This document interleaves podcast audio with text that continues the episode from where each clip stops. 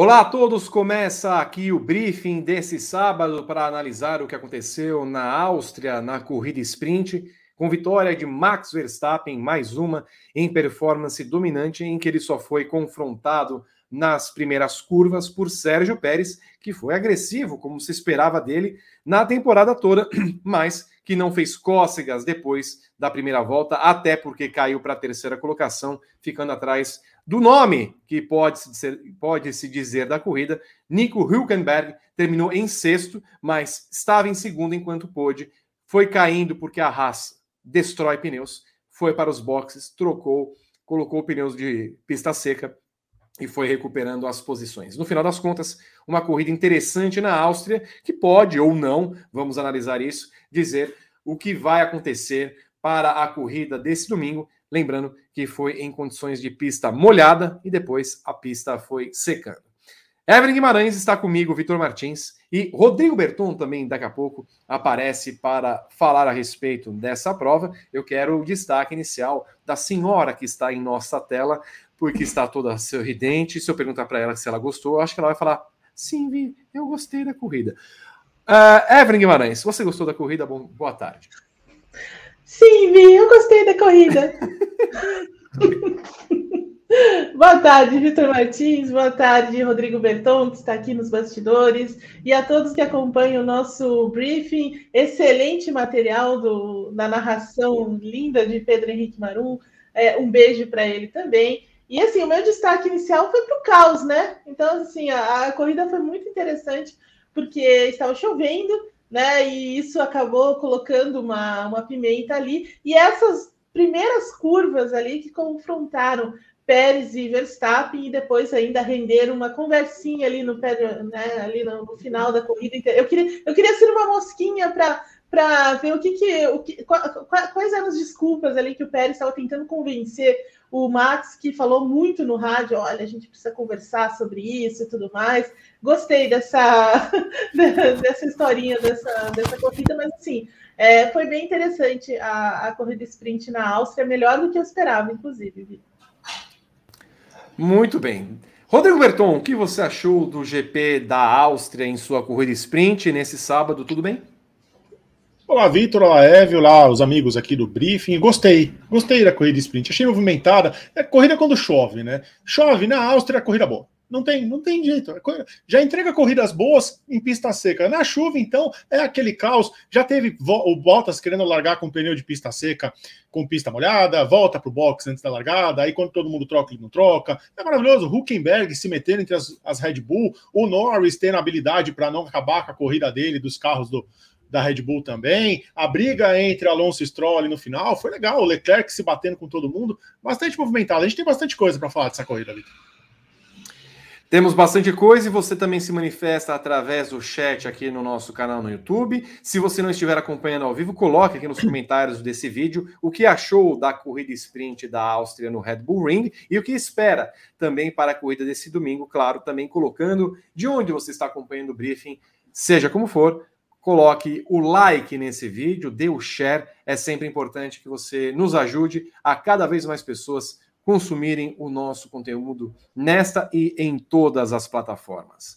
Max Verstappen em primeiro, e como você falou, Evelyn, quem dera ser uma pulga, para saber, saber o que os dois lá estavam conversando depois da corrida, porque o Pérez assumiu a liderança ali na curva número um, espremeu o Verstappen até onde poderia é, na segunda reta ali do circuito da Áustria, mais uma vez em que os dois estiveram estabelecidos é, naquela posição, o Verstappen em primeiro e o Pérez caindo para terceiro, não aconteceu mais nada para Max Verstappen a não ser voar, voar, subir, subir.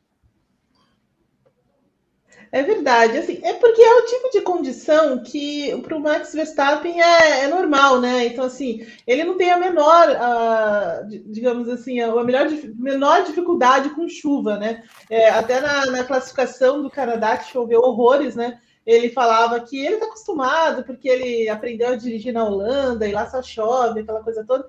Então, assim, ele não tem nenhuma dificuldade com isso. Por isso que quando, come, quando começa a corrida e você vê que está chovendo, é, você não imagina alguém ali diferente é, brigando com o Verstappen, porque ele é muito bom de chuva. Mas ele acabou sendo surpreendido pelo Sérgio Pérez, porque o Sérgio Pérez, historicamente, não é o cara mais é, é, importante na chuva, né? Ele não, não tem a mesma habilidade e tudo mais, mas ele largou muito bem, encarou o Verstappen aí da curva 1 até a curva 3 praticamente, é, tentando ali talvez né, colocar um pouco mais de, de, tempero, mas o fato é que é, você precisa de um pouco mais do que isso, né? Para encarar esse Verstappen em chuva. Encarar o Verstappen normalmente, mas em chuva também precisa um pouco mais. Mas valeu a tentativa do Pérez, viu, Pérez? Acho que ele escutou as nossas críticas, claro, assiste sempre o briefing. Então, assim, escutou nossas críticas aqui sobre o desempenho dele, mas é, eu acho que muito difícil, dificilmente ele conseguiria manter também essa posição até o final da corrida, né? Mesmo assim, valeu a, a, a encrenquinha ali do, do começo. O Verstappen não gostou nada, nada, nada do que aconteceu na curva 1, né? A bronca dele é com a curva 1, né? Então, assim, ele tinha que eles pudessem bater ou qualquer coisa assim, e daí é, colocar a corrida por água abaixo, que ele vai conversar nessa linha depois. E o Pérez tentou se defender aqui, dizendo que é, ele tentou apenas se defender, né, ali, principalmente na, depois da curva 1, na curva 2, e que, na verdade, ele não viu o Verstappen. Então, essa, ah, essa, isso foi o que o Pérez falou. Eu, eu, gosto, eu gosto dessas coisas, sabe, Vivi? Eu acho, eu, eu acho legal. É, mas ele disse que não viu, né? Que a curva é muito ruim, e ele tentou se proteger ali. É, e que quando ele percebeu que o Verstappen estava ali, ele deixou a porta aberta e tudo bem, nós já conversamos sobre isso. É, a visibilidade estava ruim, o importante é um, dois da Red Bull. Então, assim, a gente fica feliz por um lado, mas depois o Pérez dá esse tipo de declaração, aí não tem como defender, né, Vi? Dá uma gastura, Eve. Sim, sim. eu entendo. Eu entendo a gastura. Daqui a pouco nós vamos, falando em gastura, nós vamos falar sobre o acidente fatal que tivemos hoje, nesse sábado, na Freca, lá em Spa-Francorchamps vitimando um piloto holandês de 18 anos, Dilano Van Hoff. Falaremos mais a respeito é, do que. Aliás, não é um dia bom, né? Não sei se vocês acompanharam. Podem ir no grandepremio.com.br também. O acidente de Simon Pagenot no treino livre em Midorraio, é, nesse sábado também, que ele capotou sete vezes porque perdeu o freio a mais de 320 km por hora. Daqui a pouco falaremos a respeito. É, temos muita coisa para falar sobre segurança em automobilismo e você abriu é, o programa do briefing vendo que segurança é com a Porto, todo cuidado é Porto. Rodrigo Berton, a vitória de Max Verstappen, na sua visão, ele teve três curvas e nada mais. Primeiramente, eu quero pedir desculpa. Não, eu quero pedir desculpa. Não é na minha casa isso. Por favor, mano. Ah, não era minha casa. O meu é... vizinho, tá- eu não sei se isso é uma furadeira, eu não sei se isso é uma britadeira, ou eu não sei é uma se é serra elétrica. Está tendo ou um se é uma motosserra, Vitor. Eu, tenho, eu, não sei o medo. que é que está acontecendo. Eu estou levemente preocupado com meu vizinho aqui, porque a casa vai ruir, tá tremendo a casa aqui. Olha, desculpa, gente. Eu vou. Eu vou tem, vou, tem algum vou, trem passando também já na Vila Gustavo? Não. Não, não, Vitor, mas não, é, é, é, é, isso aí é uma, uma furadeira de, de impacto profundo. Não, é profissional, é profissional. Tenho medo do que realmente. Depois eu quero saber se a família continua intacta é, do seu vizinho. Só para gente. Daqui a pouco aparece o um buraco, né? A minha mãe falou que está desde a semana. Fim de semana, desde a semana passada, que eu não estava aqui, mas é, parece que mudou gente aqui, eles estão reformando a. a... Oh, tá, tá, tá delícia. Tá, espero que amanhã, durante a corrida, por duas horas, eles não façam isso, porque eu vou lá bater. É, não, só tô... bata com delicadeza, porque você pode não voltar. Eu levo a câmera. É, se ele usar a furadeira em mim. Fale do Verstappen, então. Vamos falar do Verstappen, então. Olha, é, vamos falar do Verstappen. Sobrou, gênio, venceu, quis humilhar o Pérez, tomou aquela trancada ali depois, devolveu a trancada, é, andou forte o tempo inteiro, volta mais rápido em cima de volta mais rápida com os pneus intermediários. É, só foi perder ali a volta mais rápida depois que o Russell puxou o bonde do, do pneu para a pista seca. Mas ele humilhou o Pérez. Assim, Em 24 voltas, ele abriu uma semana e meia de vantagem para o Pérez. Nem se o Pérez quisesse, ele, ele, ele conseguiria chegar no Verstappen. Se o Pérez assim, hoje eu quero, ele não ia chegar. Não... É, hoje eu quero, eu gosto, de, gosto dessa declaração do Pérez. Ah, é, eu vou usar isso até o fim né? da temporada. Eu vou usar até o fim da temporada. O hoje eu quero. Hoje eu quero. Evelyn, hoje, você está querendo hoje, Evelyn? Eu, estou querendo várias coisas hoje, na verdade. É, eu também. Uhum. Aliás, é, a gente pode mandar a Serra Elétrica para Bruno Santos. Um beijo para Bruno Santos, que está fazendo na nossa vida Olha. Um, realmente um, uma maravilha. Tentando, ele está tentando. Eu tomei um susto, eu, vou, eu tomei um susto. Não, não, não está não tá difícil. Stefan Wilson fratura a vértebra. Eu falei, de novo? Não, não, não é isso. Tá difícil, tá difícil hoje. A, a segunda posição de Sérgio Pérez, Evelyn Guimarães, ele. O que a gente pode dizer do Sérgio Pérez? Vai. Olha, é, que ele tentou ali no começo da corrida, né? Como a gente já estava falando, tentou ser mais combativo e tudo mais. É, mas assim, ele não é o cara da chuva, né? Ele não é um cara que vai ter uma grande performance na chuva. Ele ainda tentou se defender bem aí nesse, é, nesse começo e tudo mais. Mas assim, perder para o Huckenberg, e eu fiquei pensando, já pensou se a, a Haas não, não detona completamente os pneus? O Pérez terminar a corrida atrás é, do, do, do Huckenberg, aí, aí sim, sabe? Tem que chegar lá no final, aí sim conversar de verdade. Chegar, Tem que chegar lá e pegar o Huckenberg para a Red Bull.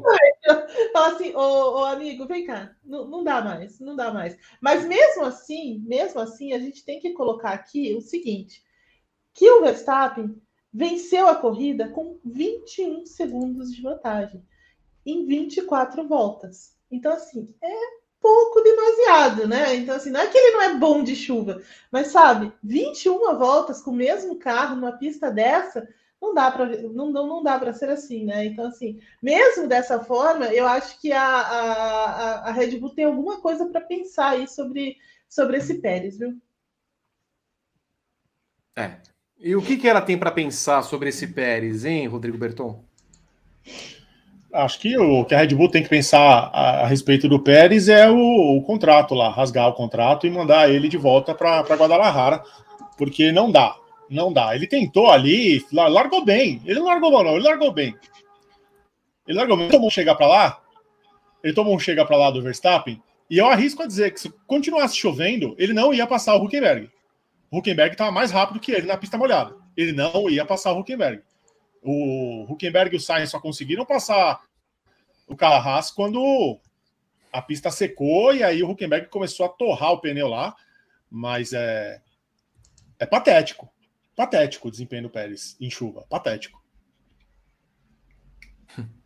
Terceira posição para Carlos Sainz, Evelyn Guimarães. Olha, Vi, é, foi bem o Carlos Sainz, né? Ele tinha, ele tinha que. A Ferrari tinha que terminar aí é, no top 3 ou mais perto disso. Então, assim, não, não tem muito que, o que falar. É claro que a corrida foi uma, uma doideira completa, né? Da, da Red Bull para trás, assim, foi completamente é, maluco, assim, mas ainda salvou essa, essa Ferrari, porque a Ferrari não teve uma classificação tão é, primorosa quanto ontem, né? Então, assim, eles também tiveram que lidar um pouco com é, minimizar um pouco né, os, os, prejuízos e tudo mais. Então, assim, foi bem ok, é, não tem muito mais que, o que dizer, mas é, eu, eu, na verdade, assim, eu quero. Eu estou esperando esse, esse ritmo da Ferrari amanhã com pista seca. E aí, Berton, a gente pode falar alguma coisa dessa Ferrari que terminou em terceiro lugar? A Evelyn espera uma pista seca para entender o desempenho da Ferrari, mas pelo menos o carro 55 foi um a Ferrari que andou sem problemas nessa corrida. Eu acho que de todo o caos da corrida, o menor caos foi o do Sainz. Ele se envolveu ali em alguns momentos de, de, de tensão no começo da prova, mas depois que ele passou o Huckenberg, ele foi mais tranquilo ali, ele conseguiu escapar, mas também não conseguiu ameaçar o Pérez, não foi ameaçado e levou a Ferrari até o fim com esse ritmo bom que eles têm apresentado na Áustria. Tem que ver se eles vão conseguir manter isso numa condição de pista seca, provavelmente amanhã. Mas é, é, é animador, anima a Ferrari. Conseguiu um, um, Não sei se a gente chama de pódio o terceiro lugar da corrida sprint. Eu já não sei mais como é que eles chamam a nomenclatura dos três primeiros. Oh, a medalha. tá, tá tudo bem, foi legal. Medalhas, né? Os medalhados do. Os medalhados, é. Ele não apareceu Mas muito na corrida, né? O Sainz não apareceu muito na corrida. Ele apareceu quando ele passou não. o Huckenberg e depois. Tava ali. Ele, ele constou. Ele constou e ganhou constou. uma medalha. É isso. Constou e ganhou uma medalha. É isso, é isso. É tanto que. Escuta, o Evelyn Guimarães. O, o, o Fernando Alonso terminou atrás de Lance Stroll, tá? Eu quero pontuar isso já começando a minha crítica, porque isso, isso é uma crítica.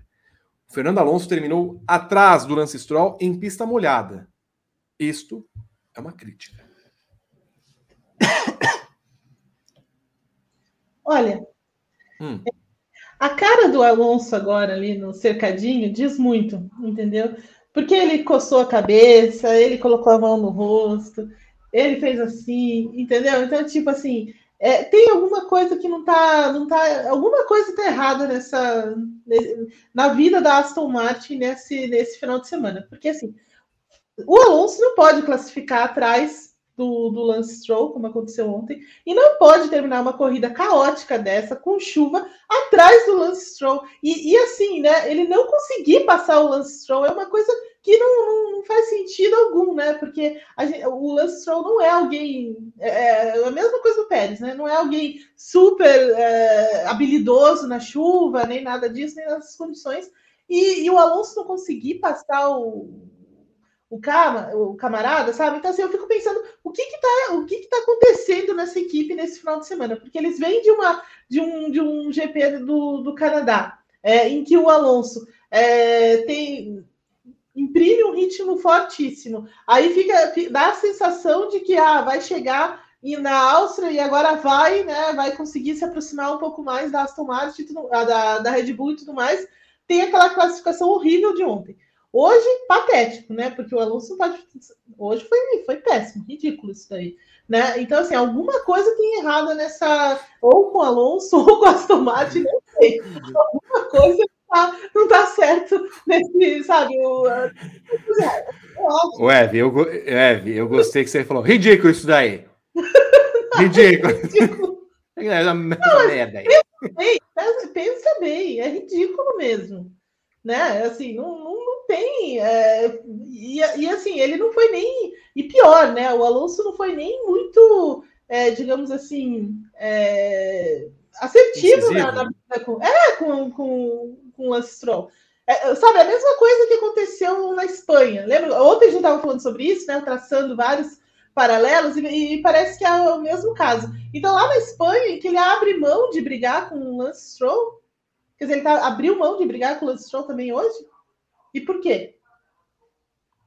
Né? Então, assim, sendo que ele está obviamente, né, a gente sabe, tem todas as questões aí envolvendo o pai do né, dono da equipe, coisa e tal, mas assim, o, o Alonso está na terceira colocação do Mundial, né? Então, assim, não é uma. Não, não, não são pontos que ele pode abrir mão com tranquilidade. Eu quero muito saber, eu quero muito ouvir a entrevista do Alonso, porque eu não consegui ouvir aqui, porque a gente está no programa, mas depois eu, queria, eu vou querer muito ouvir o que o Alonso teve a dizer sobre essa, sobre essa corrida. Deu a impressão que ele não quis passar, Berton? Durante a corrida, assim, eu acho que ali no final bateu um desespero nele, ele tentou passar e o Stroll se defendeu bem. Ele tentou duas vezes dar um X ali no Stroll, mas com muita parcimônia. Eu acho que se fosse outro piloto, ele não teria sido tão comedido como ele foi com o Stroll. Eu acho que tem muito desse lance de não querer é, ter algum atrito com o Stroll ou forçar alguma coisa com o Stroll. Se numa dessas aí ele tenta jogar e joga o moleque para fora e causa um mal-estar dentro de casa. É, a gente tem que saber como é que é o acordo dele com a equipe também, né, Vitor? Vai que tem lá a cláusula de não, não, não machuca meu menino. Te dou um carro bom, mas você não machuca meu menino. Então, mas aí se tem uma cláusula, cláusula dessa, né, o Evelyn Guimarães, eu acho que depois contra o Alonso. É, sim, depois muito contra o Alonso. Se ele, assinou um contrato é, é, tendo que respeitar dessa forma, né? Porque uma coisa é o Christian Horner falar agora há pouco que ah, a gente é, as regras são justas dentro da equipe, você tem que deixar espaço um para o outro, e ok, beleza. E outra coisa é você assinar um contrato dizendo que você não vai poder brigar com, com o Lance Stroll. Aí não sei, né? Não tem muita cara do, do Alonso fazer isso, não, né? É. Em outros tempos ele poderia a, até assinar, né? Porque isso também o Alonso e, e ignorar completamente, né? Então, assim, mas é, o pai aí. Mas assim, para mim não faz nenhum sentido, nenhum sentido o Alonso fazer uma coisa dessa. Né? Mas que é estranho, é, não deixa de ser estranho. É. Lá na Espanha foi, foi esquisito. É. Mas assim, até poderia se alegar que o carro do Stroll estava com melhor desempenho. Mas foi esquisito. Agora, em condições tão evidentes em que o Alonso é muito mais piloto, eu realmente achei estranho. No mínimo. E até mesmo com o DRS aberto ali no final, depois que liberaram o DRS, é? ele se aproximou muito, ele chegava a ficar dois décimos, três décimos, tentava ali jogar por dentro. Eu, eu acho que ele, é, ele tentou não é, como é que eu, eu, vou usar uma palavra que a gente usa, mas é de baixo calão, eu não quero usar nessa hora, até pela presença da Evelyn. Ele tentou ultrapassar fofo. É. Ele tentou ultrapassar fofo. Já vou fazer o menino errar, se ele errar é problema dele, não é meu.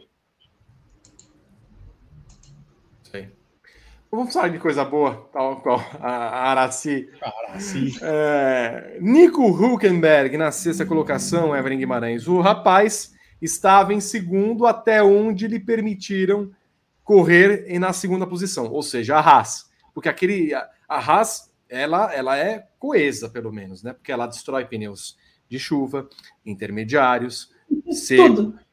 Não fosse a chuvinha mandá-lo para os boxes, ele ia cair, cair, cair, cair, pro, provavelmente ficar fora dos pontos. Mas aí a pista secou, a Haas soube o momento correto de parar no, nos boxes e aí ele ainda alcançou uma sexta colocação. Tivesse mais voltas, o coitado do Hulk conseguiria me coisas melhores. Mas o fato é que o Hulk, né? Coitado, eu fico pensando na carreira do Hulk como um todo, né? Ele não tem pódio, ele não é um piloto ruim, muito longe disso, mas a carreira dele sempre foi permeada por decisões que acabaram não sendo as mais corretas, ou não foi o timing perfeito. Ele era para ter sido o cara da Mercedes no lugar do Valtteri Bottas, não tivesse assinado com a Renault. Mas o fato é que o Hulk é um dos grandes pilotos da Fórmula 1 e mostrou isso nas poucas voltas que lhe foram permitidas com as condições normais. Ele poderia ter sido segundo colocado, Evelyn. É verdade, se aproveitou que ele largou bem, né? Primeiro, né, de tudo, fez uma boa classificação, largou bem, aproveitou ali da, do entreveiro das, da, das duas Red Bull e toda a, a, a, maluquice que foi essa, essa primeira volta, assim, esses primeiros metros né, da, da corrida sprint, é, ficou ali o tempo inteiro. E teve um momento no começo também que ele estava mais rápido do que o Pérez. Né? Então, assim, ele estava mantendo aquela posição, obviamente não estava conseguindo tirar tempo para o Verstappen, mas ele estava conseguindo manter ali um ritmo interessante de, na, na, segunda colocação e não permitir a aproximação do Pérez. Nesse momento, eu pensei, não é possível, não é possível que o Pérez consiga andar mais do que o, do que o Huckenberg. E aí, nesse momento também, a transmissão aqui do, da, da F1 TV estava é, fazendo uma entrevista com o próprio Gunter Steiner, ele estava participando da, da transmissão. E, é, e aí os caras perguntaram: e aí, vocês estão em segundo? E, e aí assim veio. Aí eu entendi que, que a coisa não ia dar muito certo, porque o Gunter Steiner falou assim: olha. É, eu não estou tão feliz quanto eu deveria, porque já já nós vamos cair de rendimento. Então, assim, eles sabem que não vai, não vai durar muito, né? Então, isso deve ser extremamente frustrante também saber que as coisas vão, vão por água abaixo rapidinho, e aí começou, né? Aquele desgaste grande de pneus é, ali que, como você falou, a, a Haas pelo menos tem essa consistência, né? Então, assim, eles gastam todo tipo de pneu, não é só um, um composto, mas todo tipo de pneu, e acabou é, fazendo com que o Huckenberg fosse perdendo o rendimento, né, gradativamente, aí sendo ultrapassado, ultrapassado por por todo mundo. A decisão de trocar foi interessante, que fez ele começar né, a, ali tentar é, recuperar essas posições, e no fim das contas, eles ainda conseguiram controlar um pouco é, o prejuízo. É um grande resultado para a Haas, na verdade, né? É, assim, porque eles têm um carro muito bom de classificação, então em uma volta eles conseguem é, trazer toda a performance e tudo mais, é, mas em ritmo de corrida não tem nada, né? O desgaste de pneus é uma coisa assombrosa e é, e é o principal defeito da Haas. E é uma coisa que, assim, ela, ela até nisso, ela, ela reproduz o que acontece com a Ferrari, né? Porque a Ferrari também tem um, tem esse defeito, ou pelo menos tinha até o GP do Canadá. É, e a Haas é a mesma coisa, né? Praticamente a mesma coisa, só que com um pouco mais de, de veemência, digamos assim, esse desgaste na Haas foi uma pena, porque ele vinha fazendo uma, vinha fazendo uma corrida bastante interessante. Mas de qualquer forma, é um grande resultado para a Haas. A sexta posição de Huckenberg, o nome, me parece, da corrida sprint, Rodrigo Berton.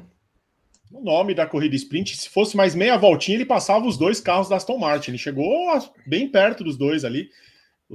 Enquanto eles estavam brigando, o Huckenberg estava tirando a diferença. Meia voltinha, ele passava os dois, e aí ia conseguir uma posição mágica para para a Haas. A Haas se aproveita bem de resultados assim de chuva, de corrida sprint. A gente viu o Magnussen largando bem é, na pole da corrida sprint no ano passado aqui em São Paulo. E, e, é legal ver os carros da Haas andando bem. A Haas é uma equipe simpática. Eles fazem muita besteira, mas é muito simpático ver. O Gunter é muito simpático. A foto dele com o Horner sentado no colo ontem é maravilhosa. Se você não viu, tá no Instagram do Grande Prêmio. Então, é, é uma Mas como é que a pessoa chega no Instagram do Grande Prêmio? Né, Instagram.com barra Grande Prêmio. Vitor, todas as redes sociais do Grande Prêmio? Todas. Não sei é. se você sabe. Vou te contar. Para você e todo amigo, o amigo, a, nossos amiguinhos, arroba Grande Prêmio. Em todas. Todas. No YouTube, é arroba Grande Prêmio 1, arroba Grande Prêmio 2 e arroba Grande Prêmio F1, que é o espanhol. Perfeito. É, Vou seguir o seu, o seu conselho. É no Blue Sky é arroba grandepremio.bsky.app. Arroba grande prêmio. Você vai achar. Perfeito. Tudo bem. Ô, Guima, o George Russell foi o primeiro a parar, né? Quer dizer, não foi o primeiro a parar, foi o segundo a parar. Porque o primeiro a parar foi Valtteri Bottas. o primeiro a parar foi Valtteri Bottas. Sim. Valtteri Bottas tentou uma estratégia de largar com os pneus é, macios naquela pista molhada. Então ele deu a volta de apresentação e foi para os boxes. Foi uma estratégia ousada, né? Porque ele largava em 19, preferiu largar em 20 dos boxes, né? E aí, o que aconteceu? Ele colocou o pneu intermediário, falou, ah, agora que eu coloquei, eu vou morrer com ele. Eu vou morrer com ele. E ficou com esse pneu intermediário até o fim da corrida. Então, já que eu parei no box uma vez, não tem problema nenhum bom com ele. Se o pneu ficasse quadrado, ele ia, não, vamos continuar quadrado. Me irritou um pouco, Evelyn. Mas, no final das contas, ali o Russell foi o primeiro a parar, e por nove milésimos ele não pegou é, a posição do Esteban Ocon, que fez ótima corrida também, terminando em sétimo. É verdade. E o Russell, na verdade, foi quem jogou o caos na corrida, né? Foi ele que desencadeou todo o caos, porque a Mercedes entendeu, é, ele e a Mercedes né, entenderam que dava já para colocar o, os pneus slicks, né, com a, com a, com a, com a pista meio seca já. É, e eu achei engraçado né, que eles entraram, né, chamaram o Russell, o Russell já imediatamente começou a virar a prime as primeiras parciais muito rápido, e aí a Aston Martin é, mandou uma mensagem lá, né, pro radinho do, do, do Lance Stroll e falando: olha, o pessoal tá trocando aqui e tal. O que, que você acha? Não, não, não. Intermediários, intermediários. o Lance Stroll não, não queria muito, é, não queria muita confusão, não, nesse, nesse momento. Mas assim, eles desencadearam mesmo o caos com isso. Foi uma grande, é, uma grande. Foi uma decisão acertada da Mercedes em trocar naquele momento, isso possibilitou ali o Russell é, entrar, pelo menos fazer o último pontinho ali da, da sprint, brigou bastante até chegar ali, e porque assim, a, o começo de corrida da Mercedes foi meio esquisito, né? Apesar deles conseguirem o Hamilton, né, que estava largando mais atrás, conseguir escalar o pelotão, eles ficaram um tempão atrás do, do Magnussen, né? Então, assim, foi eles tiveram uma dificuldade ali para passar o Magnussen, depois a, a coisa começou a a andar um pouco mais rápido para eles. E, e, no fim das contas a, a, decisão foi, foi, muito, foi muito acertada. Agora, é, vai ser interessante ver como que a, a, Mercedes vai reagir amanhã com pista seca, como que esse ritmo da, da, da Mercedes vai, vai, vai ser colocado, porque hoje eu, eu, eu, ficaria um pouco preocupada com o que aconteceu hoje com, essa, com, essa, com esse ritmo inicial, principalmente da Mercedes. Olha, não, foi fácil, não, hein? Mercedes. Não. É, eu, Mercedes eu achei... não, não deu É. Ô, Guima, sabe, sabe quem está acompanhando o programa, Guima? Quem? O Martim, filho do Renato. E eu recebi a informação de que ele fica, ô Guima, ô Guima, acompanhando o programa. a culpa é sua. Um beijo, Martim. Beijo para o Martim, que está sendo educado aos quatro anos para fazer parte do GP Kids, notinhas mais tranquilas, e vamos fazer um canal GP Kids para termos as impressões das, de, desses, dessa molecada que acompanha automobilismo de forma geral. Eu quero o react das crianças para ver o que, que eles acham da, da Fórmula 1, da MotoGP, da Indy e das demais categorias. Diz, Repito, falando em, falando em. Diz que ele monta o grid, ele tem coleção de carrinhos, ele monta o grid dele e, e ele, e ele não gosta do, da pintura da Alfa Romeo, porque. Ah, não? Eu, eu acho que é da Alfa Romeo, que a Alfa Romeo não é vermelha. Ele já ah. tem esse senso. Ele já Olha. tem esse senso. Que é eu quero, então, eu quero. Ele conheceu branca. Eu quero, eu quero então a foto é, do Walter Bottas, eu quero análise da foto do Walter Bottas para Martim analisar e as crianças demais analisarem o que é uma bundinha é, analisada pra, pelas crianças. GP Kids, eu já lanço Alô? aqui. É o meu jurídico aqui, Vitor. O. Ah, mas eu quero. Imagina, imagina uma pobre criança vendo na internet o piloto preferido dela é, exposto daquele jeito, aquele exposed de, de, de assoalho. Não, eu quero então, e eu quero educação no nosso GP Kids. As crianças serão o futuro desse canal. Aí, ó, ele não quer, ele não quer a Alfa Romeo porque a do ano passado é branca e ele não aceita. A Alfa Romeo é branca. Correto, Martim? Tá, tá certíssimo, certíssimo. Inclusive, tá o melhor presente que o Martim ganhou no aniversário dele, eu fiquei sabendo que foi um carrinho que um amigo nosso deu para ele, que ele fica ligando o carrinho 11h30 da noite, aquele carrinho de controle remoto que faz bastante barulho, um presente Gosto. maravilhoso. Eu dei. para quem uma pena que não tinha, uma pena que não tinha o giro, o giroflex lá para. Na, na, na, verdade, eu só queria escutar a Diandra sobre isso. Assim, eu só vou aceitar tudo que está acontecendo aí quando a Diandra é, começar a falar sobre isso. Desculpa aí, galera, mas é isso. E falando em falar, falando em falar, fala para mim, Lima, de, de Lando Norris, que ficou, fez uma ótima corrida largando é, em terceiro, aí o anti-stall ele foi acionado, né? O rapaz, o rapaz se larga na frente, ele se confunde um pouco, Guima. Então, é, alguma coisa não tá certa aí para pro, pro Lando Norris, né? Então, é, parece que assusta, né? Quando eles é, andam um pouco mais à frente, assusta o camaradinha.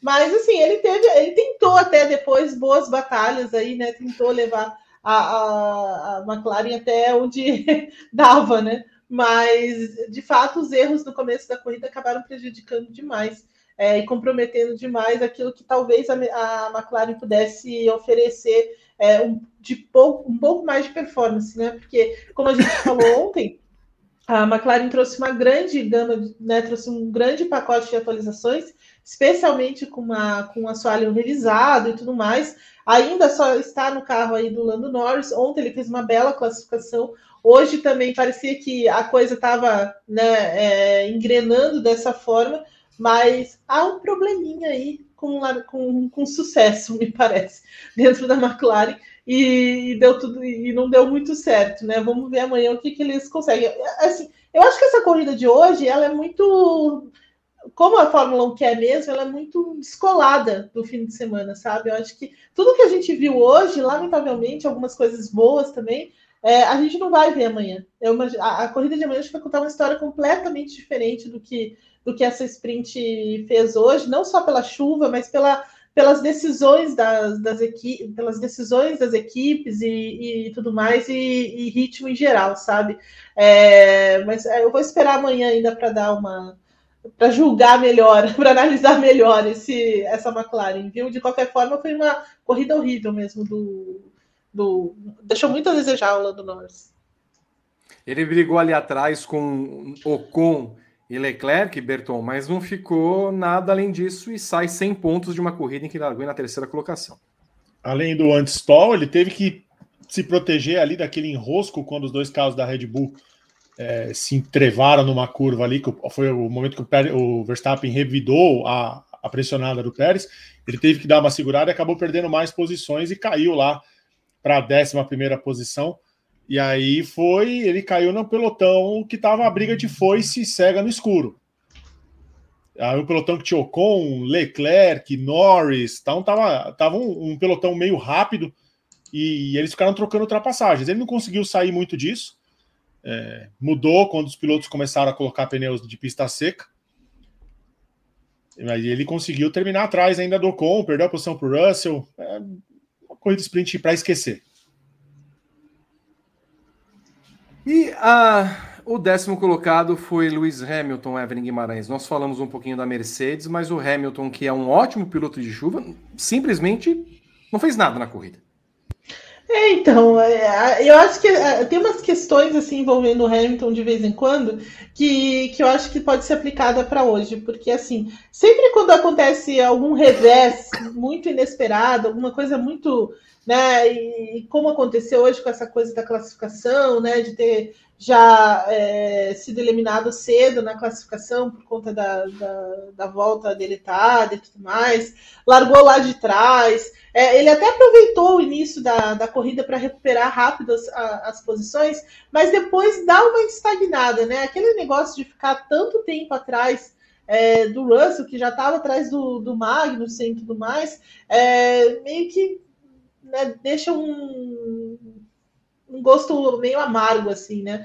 É, ele também parou nos boxes, assim como, como fez a, o Russell, e aí conseguiu até brigar um pouco mais. Ali teve uma, um entreveiro com o Leclerc, foi até interessante de ver a briguinha deles ali. É, mas não passou muito mais do que isso, viu? Então, assim, às vezes é, esse, esse tipo de revés tira um pouco da, da motivação do Hamilton em alguns momentos, é, e isso aconteceu agora de novo, né? Então, assim, não, não ficou fora da, dos pontos aí, mas acho que seria difícil também, mesmo na, na numa corrida normal, assim, é, sem todo essa, esse caos, digamos assim, é, entrar nessa, nessa pontuação. Acho que a Mercedes tem algumas coisas a, analisar dessa corrida, apesar da decisão correta, do momento correto de, da troca né, da, dos pneus, é, o ritmo da, da Mercedes, em geral, não foi bom. Não foi bom.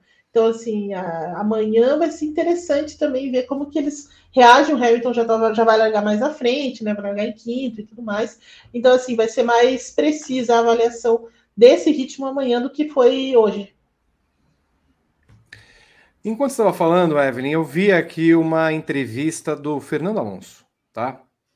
Uh, eu acho que a visibilidade na chuva, nas condições de chuva, nos monopostos e especialmente na Fórmula 1 estão é, cada vez mais complicadas as condições de visibilidade. As, as, as velocidades são cada vez maiores. As bandeiras vermelhas e os atrasos, as pessoas na, em casa às vezes não conseguem entender. Nós não vemos nada, não conseguimos ver nada. É, não conseguimos ver se tem um carro no meio do caminho. Foi o que disse o Fernando Alonso. E aí ele completa. É, e tem o que aconteceu hoje, em referência à morte do Dilano Van Hoff. É, isso não deveria ser repetido no futuro. O spray dos carros precisam ser reduzidos e precisamos estudar. Uh, o layout dos circuitos também tem de ser revistos. Eu não sei se Spa é o problema. Pode ser a mesma coisa Spa, em outros circuitos, se você tem um carro no meio da reta, você não consegue ver. Então, o problema é o mesmo. Uh, eu não sei se isso também acaba por falar sobre a não condição de ele tentar ultrapassar ou não conseguir ultrapassar, mas dá uma noção de um tema, Evelyn, que vai ser visto para a próxima prova na Inglaterra em que eles vão é, estudar de colocar aquelas calotas de proteção para evitar que se espalhe o respingo provocado, né, toda a chuva provocada pelo atrito do pneu que vai passando pela água e vai levantando todo o spray é, nas corridas. Mas é um ponto que é interessante o Alonso trazer, porque ele recentemente, obviamente, não nas mesmas condições, correu com um carro que havia uma proteção é, de calotas, de pneus, que era na Indy, não em Indianápolis, ele nunca correu na chuva em Indianápolis, porque não se corre naquela condição, mas ele deve entender que é uma proteção válida para isso. É, de novo, isso não acho que seja um pretexto ou uma desculpa para ele não ter tentado ultrapassar o, Lando, o Lance Stroll. Mas é uma preocupação que vem à tona de algo que é, começa a preocupar e que causou uma morte hoje de manhã na corrida da Freca.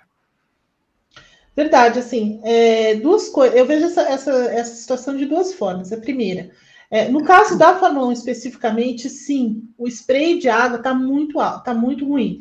E isso desde isso começou, óbvio, já no ano passado, por causa da, da mudança né, de, de conceito dos carros. Né? Então, a, o desenho dos carros, agora, né, a forma como a Fórmula 1 é, adotou esse efeito solo e o que, o que demanda né, em termos de downforce e tudo mais, e, e do próprio desenho do carro, tirou. É, assim, aliás, ampliou esse tipo de, de, situação, além dos próprios pneus, né? Então, assim, existe realmente uma preocupação grande com isso. Foi, é, é, houve uma tentativa de mudança para esse ano, mas ainda não é suficiente. Então, assim, o, o, Alonso tem muita razão nisso. Há um problema de visibilidade seríssimo na Fórmula 1 com esse dentro desse regulamento, e não é de hoje, já vem discutindo isso desde o ano passado. Então, em chuvas, em chuva muito, muito intensa, né, é, é, se torna perigosíssimo, e é por isso que a, que a Pirelli está trabalhando tão tão fortemente aí na questão dos pneus, do, da, da, né, da do desenho da ranhura, para você escapar essa. É, fazer escapar essa, essa, esse jato de água e tudo mais. Então, assim, ele tem muita razão nisso. Agora, com relação à freca, é, obviamente lá há, outras questões, né? Tava chovendo demais. A, a freca é uma, é uma categoria de base em que os meninos são muito, muito jovens né, em altas velocidades, numa pista que é perigosa, sim, uma pista que é perigosa, né, se você desenvolve muita velocidade, que tem problema de visibilidade, e estava chovendo horrores, né? Então, assim, eu coloco também um pouco de responsabilidade sobre a direção de prova daquela corrida. Né? Então, assim, naquelas condições não era para ter corrida. Se você, se você olhar bem o acidente, é, ele tem vários acidentes no mesmo acidente né? Então, assim, é muita gente escapando, e ali é um ponto de. É, ali é um ponto muito sensível mesmo, ali, onde ocorreu o acidente. Então, assim, é, lembrou do, do, do também e outros acidentes que acontecem ali. Apesar da mudança que eles fizeram em alargar um pouco e tudo mais, o carro bate e volta para a pista. E isso é um problema sério, né? Então, assim, é, e no caso da FREC, especialmente, a responsabilidade maior está em cima da direção de prova a direção de prova não poderia ter autorizado aquela corrida. Da maneira como as condições estavam, sem visibilidade alguma, né, numa categoria de base. Então, assim, é, é de uma, é, é de uma negligência ímpar né, da direção de prova naquele momento. Rodrigo Berton, a sua visão sobre esse fato, é, correr em chuva nos monopostos, é, ainda segue é, fatal, eu diria. E aí o Alonso levanta a questão específica com a Fórmula 1 sobre o tamanho do spray. E lembrando, é, independente do que acontece, seja a categoria que for, os carros são construídos de uma mesma forma. Nenhum deles tem proteção lateral. Exatamente, nenhum deles tem essa preocupação com os acidentes em T e principalmente em Spa. É o terceiro acidente muito perigoso em Spa nos últimos anos.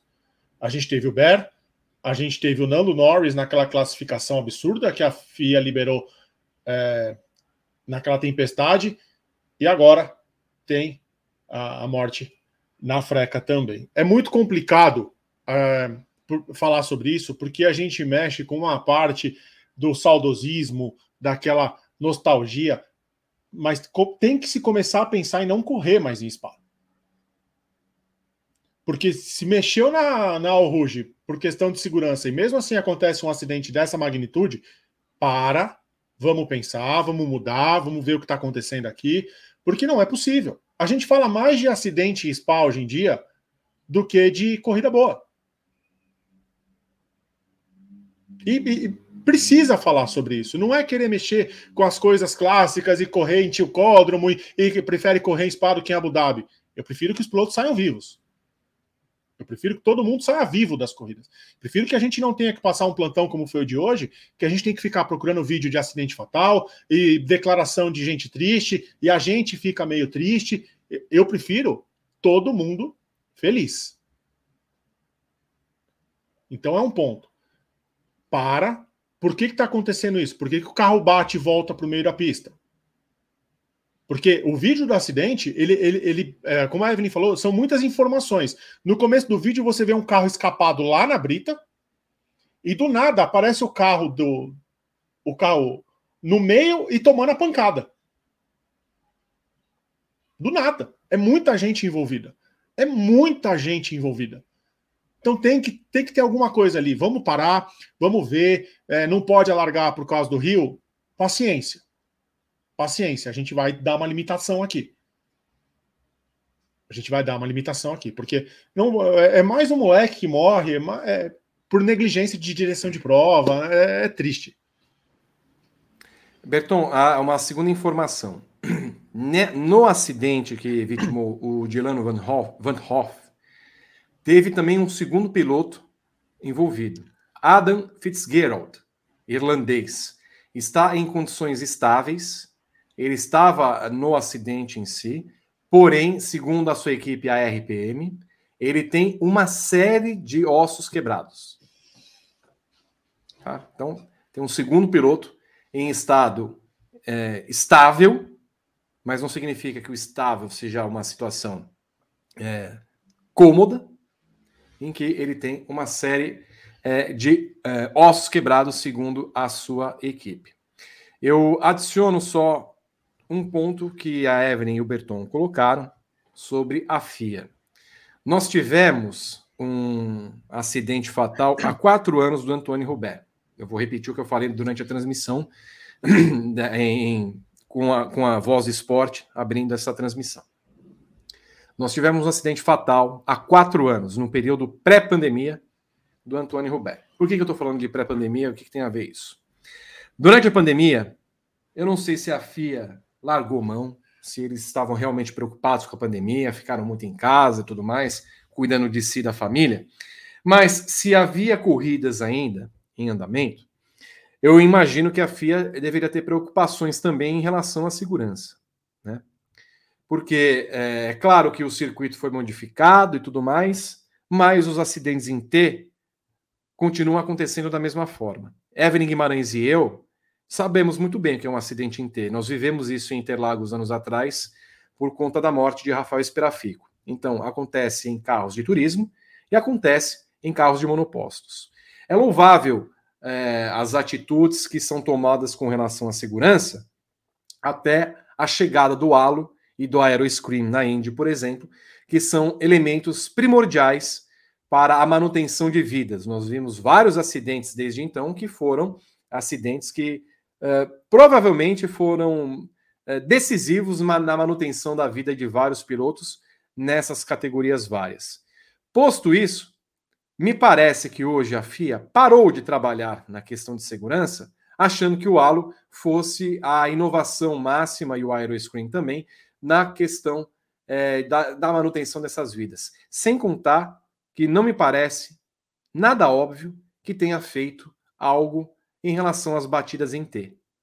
Ora, se nós temos uma proteção como o halo que salva vidas e, man, e mantém a, a, estrutura física dos pilotos, por assim dizer, como é que hoje, até hoje, não se pensou em algo parecido, não com o halo, mas com a tecnologia que é possível, ter uma estrutura lateral para esses carros? Lembro também de ter falado o seguinte: imagina se todos os carros de Fórmula 1 fossem do conceito da Mercedes Zero Pod. Né? Você já não tem aquela estrutura lateral e tem uma estrutura cada vez menor impactando do lado dos pilotos. É difícil acontecer de ter um bater em T num carro desse? É difícil. Mas, digamos que um carro decole e vá na direção do piloto. É acidente fatal.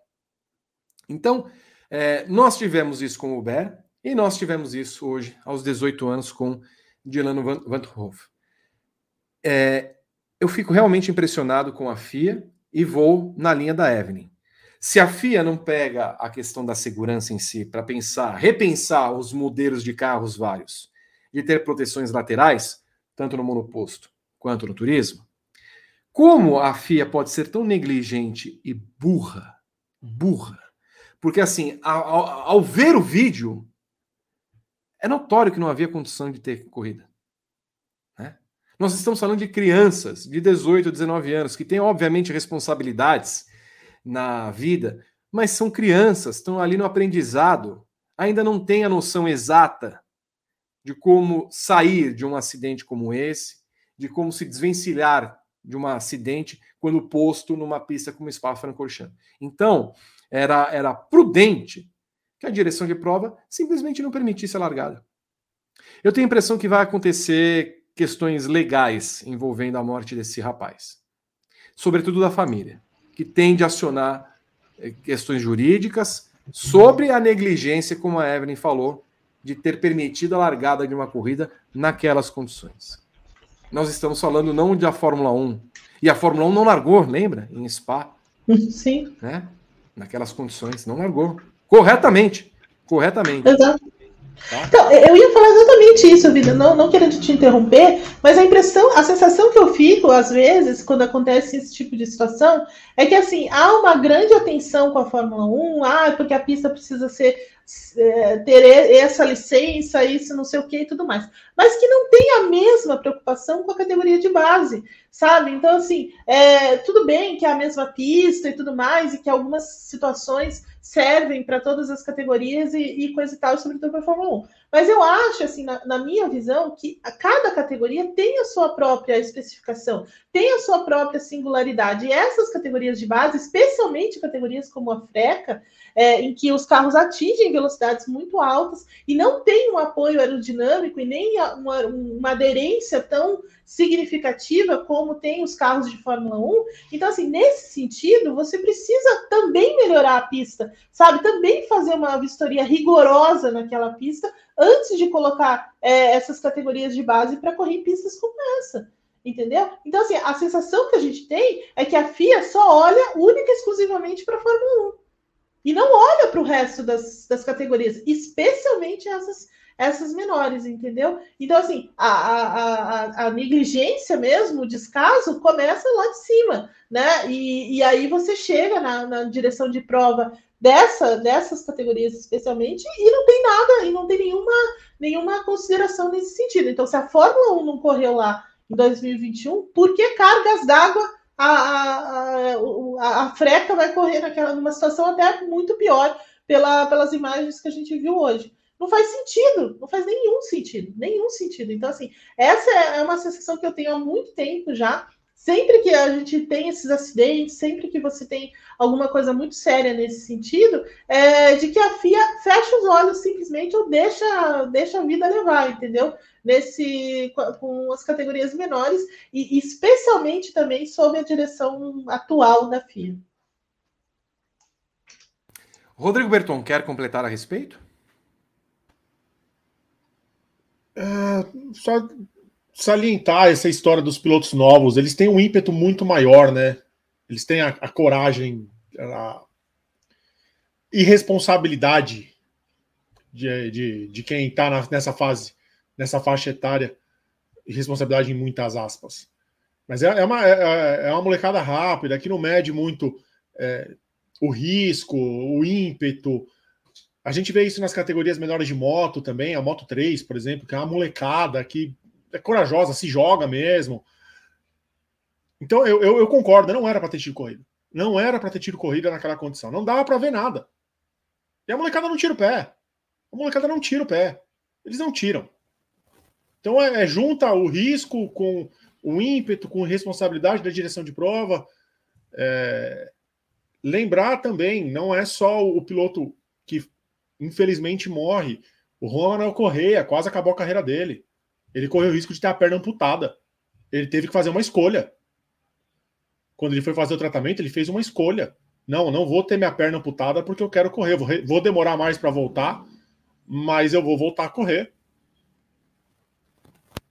E hoje mais um, o, outro menino também, tá cheio de fratura. Pode ter acabado com a carreira. É, é, é muito complicado. É, é uma, uma sucessão de erros e de responsabilidade da direção de prova.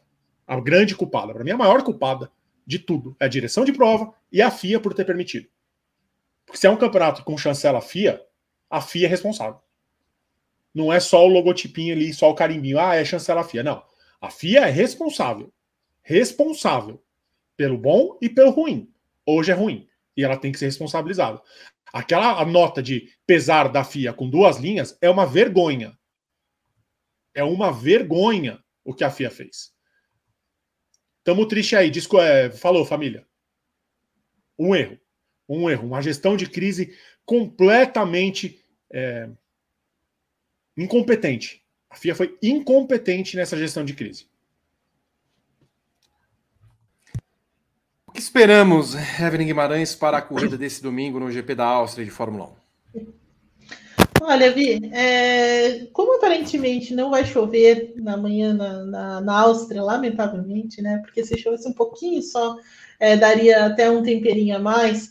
É, o Verstappen larga muito favorito, né? De novo, larga muito favorito, porque ele já mostrou isso hoje, né? Com condições tão adversas, e dentro, diante do que vem mostrando também ao longo da, da temporada, é, não dá para esperar outra coisa senão a vitória dele é, amanhã na casa da Red Bull e tudo mais. Mas há sim uma questão interessante a se, a se acompanhar, que é a Ferrari, que está largando muito perto né? Então, assim, eles tiveram uma classificação assombrosa na sexta-feira, ficaram muito próximos mesmo. Ainda não dá para entender o ritmo de corrida de cada equipe por causa do treino 1 de ontem, né? Então, assim, muito curto, é, não dá para você entender muito bem que posição estão cada, cada, cada, essas equipes, né, frente à Red Bull. O Verstappen, por exemplo, ontem sequer usou, usou os pneus macios, né, nem nada, ele estava só trabalhando é, um pouquinho do ritmo, mas ritmo de corrida não é o problema exatamente da Red Bull.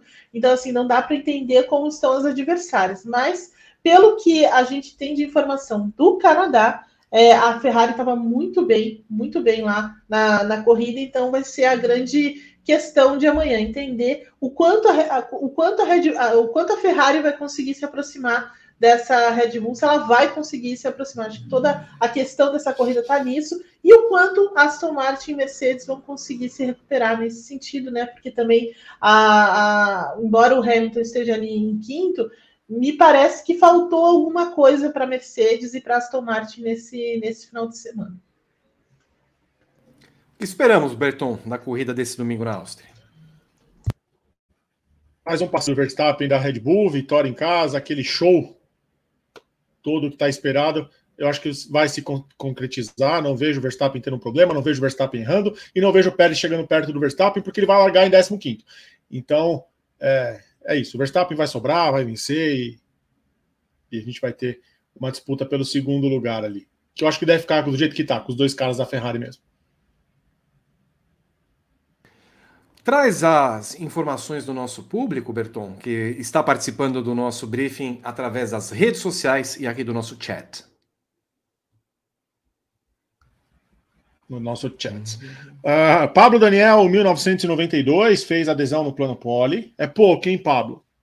Você que é aí de 92. A gente, a gente quase também, né, Vitor? Você 93, eu 94. É um pouco Sim, mais. Novinhos. Alexandre, Alexandre A, 21 segundos e 24 voltas. Que bom que a transmissão da corrida esqueceu do Max e focou no resto. Rafael Batista, se Alonso de 2007 ou 2010 olhasse para o Alonso de 2023, ficaria surpreso com a submissão ao companheiro de equipe. Hoje foi a melhor sprint de todas? Não. Hum, e para mim, Interlagos 21 ainda é a melhor. É a melhor. É.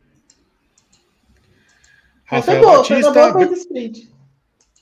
Segunda melhor. Segunda melhor. Não, Rafael assim... Batista, Berton. Vai cadê a Eve? Volta, Eve. Volta aqui, Evelyn. Evelyn, Evelyn eu não deixei você sair. Ela, você... ela saiu do StreamYard, ela não saiu só da ela, ela foi quicada. Volta aqui, Evelyn Guimarães. Eu não permito que você saia assim do nosso programa. Hum. Olha, é, volta. Ah, ele voltou. Não, voltou. Que não, não ia continuar. Você, eu não ia foi? continuar o programa. Eu não ia. Eu, eu, eu parei o programa. Onde você foi? Então, é que eu apertei um, um X errado aqui. acontece. Acontece, é, acontece, acontece. É que eu tô levemente. É, não, é que assim, eu, eu, tô levemente desesperada, entendeu? Uhum, desesperada, e, Evelyn. É, e, e, hum. e, aí foi isso. E peço perdão por esse erro. Eve, Eve, não precisa pedir perdão. Ele já encerrou a transmissão vamos, sem vamos, querer também. Nós vamos. Bom, isso é verdade. isso é verdade. É, tem, é, aconteceu. Teve isso. Teve isso. Um grande momento desta holding. Sim. é, Vitor. Você vai gostar dessa mensagem, Vitor. Berton, que tal instituir o prêmio Patsa Bizorro para quem teve o desempenho abaixo do potencial? Hoje o laureado seria, sem dúvidas, o Alonso. Deixa eu fazer uma pergunta para você antes, Berton. Nós preparamos a nova vinheta do Guilmar Aguiar ou não? Surpresa. Ah! Descubra, hashtag descubra.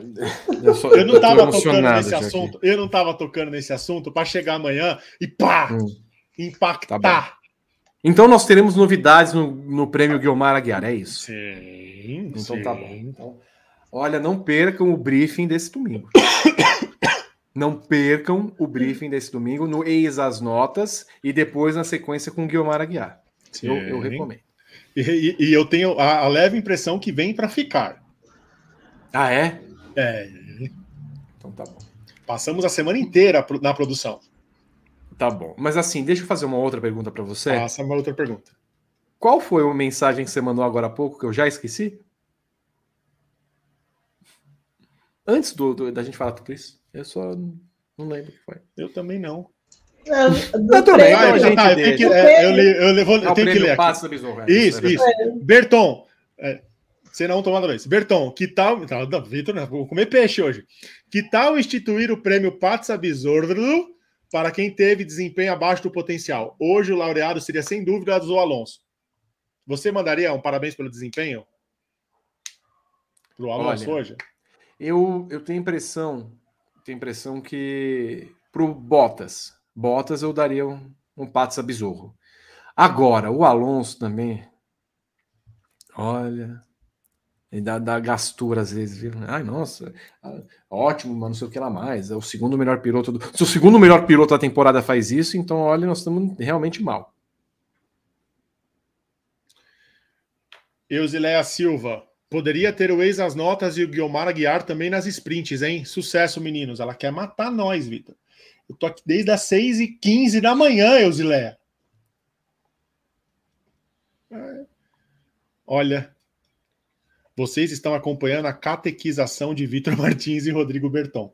Caquetização, olha, catequização, olha, tá, tá ruim. É, tá ruim, é, olha, é verdade, nem, nem ler eu consigo vamos... mais. É verdade. Catequizados, tá velho, tal qual os. É, pelo Padre Anchieta. É, os bandeirantes vieram aqui para é. nos passar uma mensagem de paz. Foi um momento tela azul. E para encerrar, o Rafael Batista, Vitor, seu lindo, minha filha de 5 anos, pode se candidatar ao GP Kids? Ela adora F1, que ela chama de carro-carro, especialmente a Ferrari, coitada, e ele mandou a foto da Heloísa. Olha, Olha que gracinha, coitada que bilu, bilu. com dois carros. Olha, a Heloísa vai poder participar, obviamente, do GP Kids com, com o seu garbo e elegância, pagando uma módica quantia de inscrição. De 18,90? Não, 18 mil reais em 90 centavos. E aí ela pode participar. Todos que têm crianças podem inscrever já para o GP Kids. É, nós faremos, obviamente, uma triagem.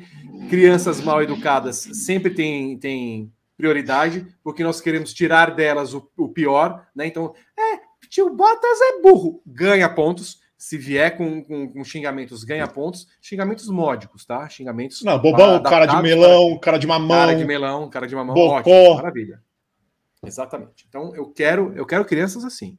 Quero crianças como, como a Lolo, que devem já ter um vocabulário apurado para é. as agruras que a Fórmula 1 há de trazer. Filha de quem é, eu só espero que a esposa do, do Rafael ela seja, eu tenho certeza que é uma pessoa melhor que o Rafael, que é péssimo. E eu gosto que ela já colocou os carros da Ferrari ali, ó, um rodado, ó. É, já tá. Já sabe ah. que vão bater de frente, inclusive. Né? Note que há um problema num, num, dos carros da Ferrari ali. Então, eu gosto assim, ó. Pedro Prado, vou levar meu sobrinho Henrique para o GP Kids. Ah, o nepotismo. Ótimo. Já quer instituir o nepotismo. Não, se for que nem o tio, nós não deixaremos entrar. Lembrando que nós teremos briefing amanhã de manhã. Que horário, Berton? 8 e, me... é, 8 e meia. 8 e meia da manhã no horário de Brasília. Na sequência, às 9h40, entramos com a transmissão em segunda tela do GP do Canadá. E depois nós teremos o briefing para analisar tudo que vai acontecer nesta nona etapa do campeonato. Todos pimpões e queridos. Tragam as crianças, não tirem elas da sala, mas tragam para que elas possam acompanhar uh, esse maravilhoso programa, junto com o Martim, com a Lolo, com o Henrique e as demais crianças que somos nós, que fazemos parte desta basófia em formato de programa. Algo mais, Guima? Não. Acho que já está de bom tamanho. Você vai querer fechar com um xizinho? não, não já, já, já deu por hoje também. Algo mais, Bert? É só fazer o convite para todo mundo ficar nos canais Grande Prêmio. Vou colocar ali nos cards desse vídeo é, cinco, quatro vídeos legais e uma playlist para você não sair do Grande Prêmio. E você vai clicar na descrição no canal 2 e no canal espanhol, porque tem análise de Fórmula 2 hoje lá no, no GP. Vocês não falam de outra categoria, a gente fala. Você que não assiste o canal 2. Cara de mamão. Bobão. Estou entrando no ritmo da doutrinação da GP Kids e falaram que o sobrinho do Prado, Vitor, tem 33 anos. É, é, eu não sei que ele está querendo arrumar um nepotismo mesmo. Ele quer receber salário como criança. Sobrinho do Prado, 33 anos. É. Bom, deixa para lá, depois eu vou falar quem que é. Olha só, estamos encerrando o nosso briefing de hoje. Eu quero agradecer a Evelyn Guimarães, a Rodrigo Berton e a todos vocês que participaram dessa magnânima atração. Voltaremos nesse domingo, mas claro, tem tudo lá em grandepremio.com.br para você acompanhar. Eu tenho certeza que Martim fará isso, que a Heloísa fará, isso, que o Henrique fará isso e que todos vocês, adultos e crianças, acompanhem o nosso conteúdo. Vá preparando a sua criança. Vem aí o GP Kids e nós queremos a nata da sociedade infantil participando dos nossos canais. Beijo, Evelyn. Um xizinho para você. Beijo, Berton dois xizinhos para você e para todos vocês que fizeram o briefing. Até mais. Tchau.